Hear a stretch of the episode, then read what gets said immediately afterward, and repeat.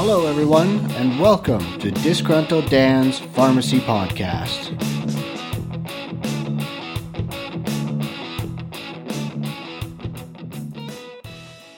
Hello, everyone, and welcome to episode number one of Disgruntled Dan's Pharmacy Podcast.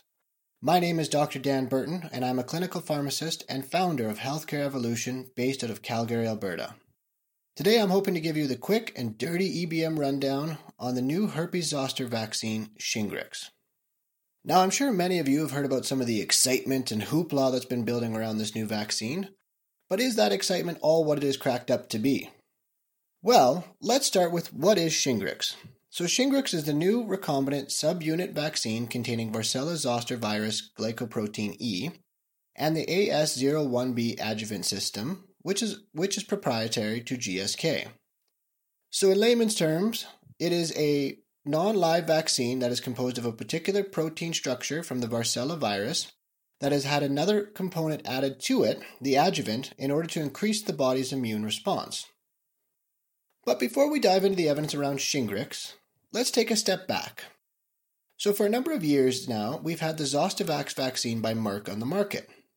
And as per the NACI guidelines, it says that it can be used in patients that are 50 years of age and older.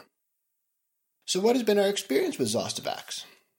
Well, from the initial key clinical trial by Oxman et al. called the Shingles Prevention Study, it was found that Zostavax reduced the incidence of shingles with a relative risk reduction of 51%, which in turn means we need to vaccinate 59 individuals with the Zostavax vaccine to prevent one individual from developing a shingles infection over a 3.1 year period. Likewise, this trial demonstrated that Zostavax could reduce the incidence of postherpetic neuralgia beyond preventing shingles itself, with a relative risk reduction of 66% and a number needed to treat of 364 over that same 3.1 year period. Now, subsequent randomized controlled trials, meta analysis, and observational trials have demonstrated similar results. Fortunately, Zostavax has been out for a while now, and we have some good follow up data on the long term effectiveness, or maybe the lack thereof, of the Zostavax vaccine. In the short term persistent substudy and the long term persistent substudy, what was found is that the burden of illness, incidence of postherpetic neuralgia, and incidence of shingles infections all declined from years 7 to 11 post vaccination. It should be noted that the vaccine efficacy in reducing the incidence of herpes zoster infections was found to only be statistically significant up until year 8. So, overall, the clinical efficacy of the vaccine is limited after 5 to 8 years post vaccination. Now, the current debate is whether we need to start providing these patients with a booster, and we might have to. There are currently no guidelines stating that this is the case, but this may be changing as it's currently being investigated in the literature.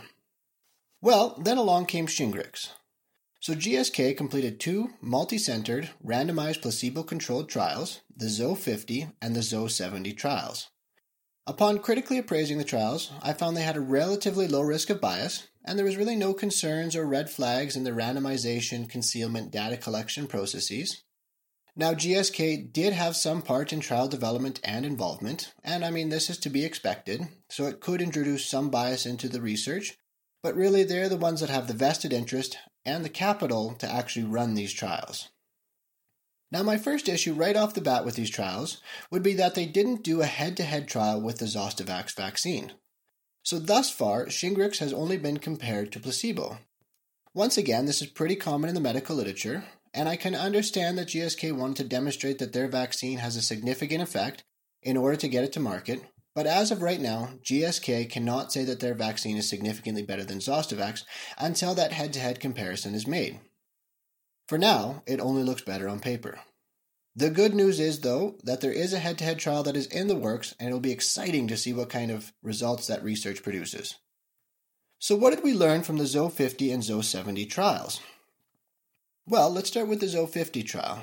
As I said, they looked at patients that were 50 years of age and older, participants had never had a herpes zoster infection and had not been previously vaccinated for herpes zoster either.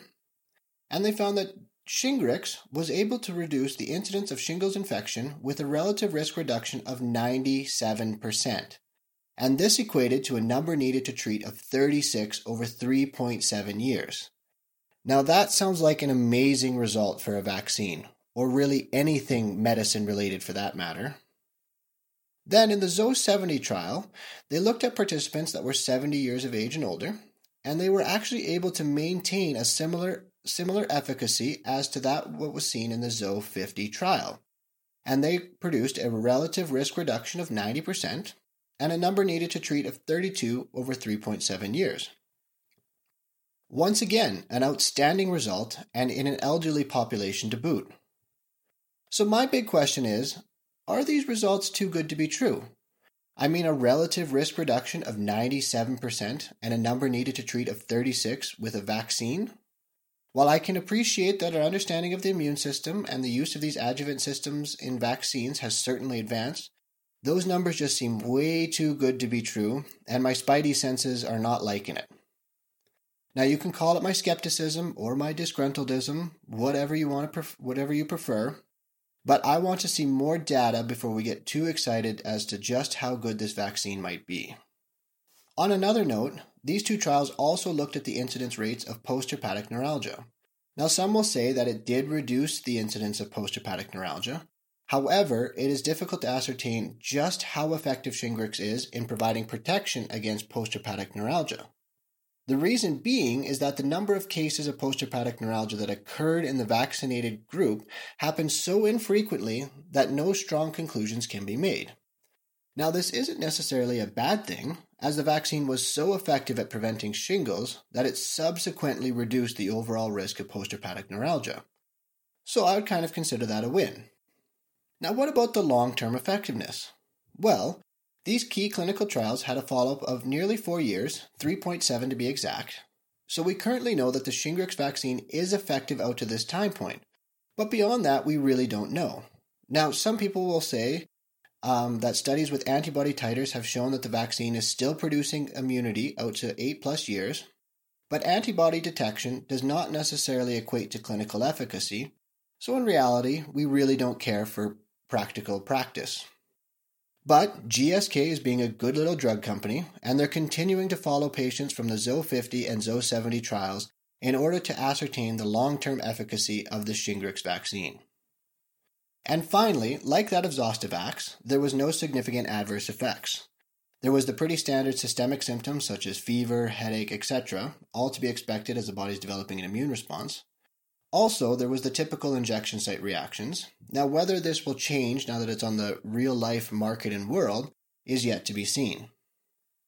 All right, so that is essentially the evidence on the Shingrix vaccine in a nutshell. Now, I'll wrap things up with a few disgruntled Dan's conclusions. So, number one, overall, Shingrix does appear to be better and just as safe as Zostavax. However, we can't say significantly as the two were not actually compared head to head.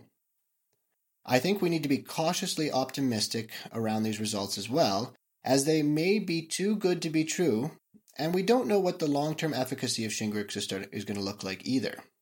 So, will we be debating if these patients need a, a booster in the future as well? Maybe. Number two, Zostavax is a one time subcutaneous injection, whereas Shingrix requires two intramuscular injections, spaced two to six months apart. Now, I certainly see some potential adherence issues with patients showing up to get only the one injection of Shingrix and then never to be seen again. So, will one dose be enough? Once again, more data that we don't have. Now, in saying that, if a patient comes in for their second injection outside of the two to six month window, it is recommended you give them the second dose as soon as possible, and you don't have to worry about restarting the series again. So, number three, what if your patient has already had the Zostavax vaccine? Well, as, as per the Advisory Committee on Immunization Practices, it is perfectly fine to give them the Shingrix vaccine as well, as long as it is eight weeks apart from when they had their Zostavax vaccine. And another fun fact in order to improve adherence, Shingrix can also be given at the same time as the flu vaccine. And number four, what about the immunocompromised? Well, we know that Zostavax can be given in patients with a low level of immunosuppression, i.e., low dose prednisone or low dose methotrexate. Obviously, this will be on a case by case basis. And Shingrix does not currently have a contraindication in immunocompromised patients. Now, this makes sense as it is a non live vaccine. And in fact, we actually have some preliminary data with Shingrix in HIV infected and, and hematopoietic stem cell transplant recipients. And thus far, it's been found that Shingrix has, has been safe, but the clinical efficacy of the vaccine in these populations has yet to be evaluated. And number five, we got to look at the cost. So this is going to vary depending on where you are, but the base price for Shingrix is approximately $130.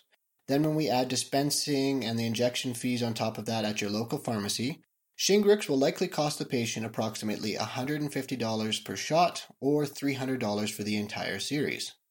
Whereas the Zostavax vaccine is approximately 200 plus for the one time injection. Well, there you have it, folks. That is Disgruntled Dan's take on the new herpes zoster vaccine, Shingrix. I hope you enjoyed the program, and I invite any kind of feedback, questions, comments, or further commentary. Please reach out via my website, healthcareevolve.ca.